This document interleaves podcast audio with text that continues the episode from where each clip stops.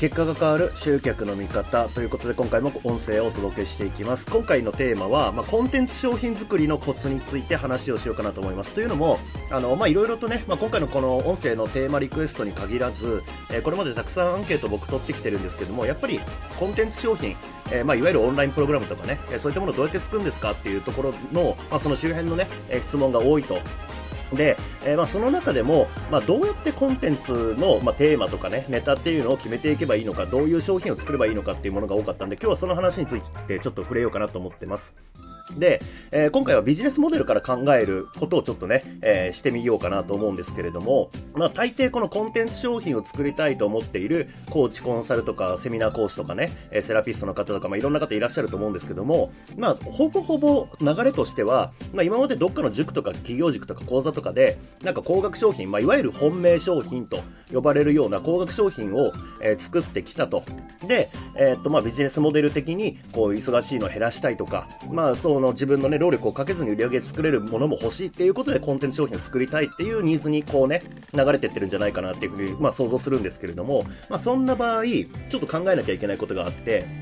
それ何かっていうと、コンテンツ商品を売り出したことによって、本命商品が売れなくなるのは困るわけですよね。大抵の場合において。まあもちろんもう講座とか、え、自分が稼働するね、え、ビジネスはもうほぼやんないって決めて、コンテンツ一本で絞っていくっていうこともまあ、ありっちゃありなんで、え、そういう人もいると思うんですけども、大抵の場合は、コンテンツ商品も売りたいし、それとは別に本命商品もしっかり買ってほしいっていう人がほとんどだと思うんですよね。ってなった時、まあ繰り返しになりますけれども、コンテンツ商品を売ったことによって、え、本命商品が売れなくなるのは困ると。つまりは、売れなくならないようにコンテンツ商品作んなきゃいけないわけですよね。ちょっと僕の事例を話すと、え、僕はまあ、いわゆる高額講座みたいなのやってないですけれども、一応高額なサービスとしては半年で、え、っと、60万かな、えー、の参加費をいただいて開催している、えー、まあ、毎月グルコンと、えー、個別コンサルが受けられるコミュニティを開催しているんですけども、主催してるんですけども、まあ、要は、コンテンツ商品売りまくったことによって、僕のこの一番高い商品が売れなくなると、まあ、売上的には、やっぱり高額サービスって、あの、数本売れるだけで結構な売り上げになるんで、全体の売り上げのそうだな、3割は落ちるんじゃないかなって感じなんですけども、うん、ってことは、売れなくなったら3割売り上げ落ちるんで困るわけですよね。で、僕が何を考えてるかっていうと、僕の場合、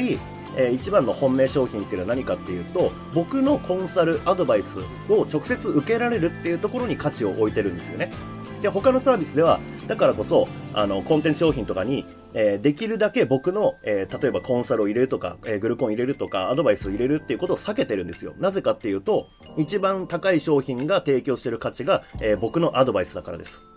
まあ、つまりは僕のアドバイスを受けるっていう目的がなくなってしまったらその商品売れなくなるわけですよね。だから僕は、え、基本的にはコンサルとかね、え、そういったものを、え、他の商品につけることはしないわけです。じゃああなたの商品ってどんなものでしょうか？まあ、もしそのなんちゃらビジネスをやるための養成講座とかっていうものがもし講座なのであれば、そのビジネスの全体像とかがわかるようなコンテンツ商品を作ってしまったら、それ売れなくなりますよね。あなたの本命商品の売りっていうのは何なんでしょうか？何を目的にみんな買ってくれるんでしょうか？さっきの事例で言うと僕の場合は僕のアドバイスを受けるためにこの高額の、えー、グルコンのねサービスに入ってくれます。じゃああなたの講座っていうのは何を求めてみんな来るんでしょうか？でその求めてるものをコンテンツ商品で満たしてしまったら当然一番高い商品は売れなくなりますよねここが考えなきゃいけないところの、うんと結構大きいポイントですかね。なんかどういう商品作るかとかっていうものの前に、そのビジネスモデル全体が破綻するような商品作ってしまったらいけないわけですね。で、まあこうやって商品同士の食い合いが起きないことを、まあやっぱり考えなきゃいけない。それを僕は事業性って言ってるんですけれども、まあ要はその商品を売ることによってちゃんとビジネス伸びる形になってるかっていうこと、これがすごく重要だと思います。先に言いましたけども、えー、もしあなたが、えー、最初にね、僕が言ったような、えー、例えば企業塾とか工学講座とかで、なんか本命商品作りを学んで、えそれがなんとなく売れるようになったとか何本か売ってきたけれども、他の収入の柱欲しくてコンテンツビジネス、コンテンツ商品作りたいと思ってるんだったら、何よりこれを考えなきゃいけません。それ考えないでコンテンツ商品売ると、売り上げドカンと落とすことになるんで、それだけ気をつけてください。で、まあそう考えた時に、まあどんな商品をね、あのコンテンツ化するかっていう話なんですけども、結構僕が意識してるのは、あの、全体像がわかるとか、そういうことではなくて、何かピンポイントの問題を解決するっていうことを結構意識してるんですね。ピンポイントな問題解決です。だからビジネスモデルがわかるとか、ビジネスの仕組み作りができるとかっていう大きい全体像の話とか全体の話ではなくて、何か、例えば、そうだな、まあ、僕自身はあの SNS 投稿やってないんで、あの、教えることはできないですけども、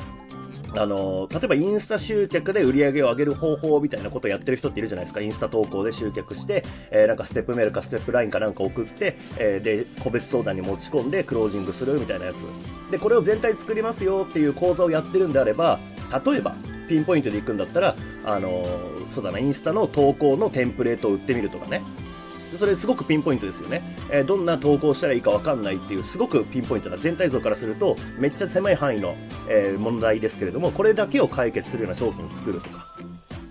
例えば、えっ、ー、と、SNS からじゃあ集客リスト化するんであれば、えー、当然ですけども、なんか誘導をかけて、なんかの URL に誘導をかけて、LINE なりメルマガに登録してもらわなきゃいけないわけですよね。じゃあどうやったら、どう誘導をかけて、どういうページを見せたら登録されるのかっていうところに絞った商品を作るとか、まあそんな感じで、あの、全体を売っているんであれば、その中でもめっちゃピンポイントに、えー、生じている見込み客が今もう起きているだろう問題ピンポイントな問題を解決する、まあ、そんな商品を作っていくっていうのが、まあ、僕も結構意識してるし、うんと、まあ、こういうね、講座、全体系の講座を売ってる人からすると、まあ、意識した方がいい部分なんじゃないかなというふうに思います。とにかく、まあ、事業性、その商品を売ったことによって、他の商品売れなくなるっていうことが、えー、起きたら困るんで、えー、その辺を考えてコンテンツ商品っていうのはテーマ設定選んでいくべきかなというふうに思います。えー、参考になれば幸いです。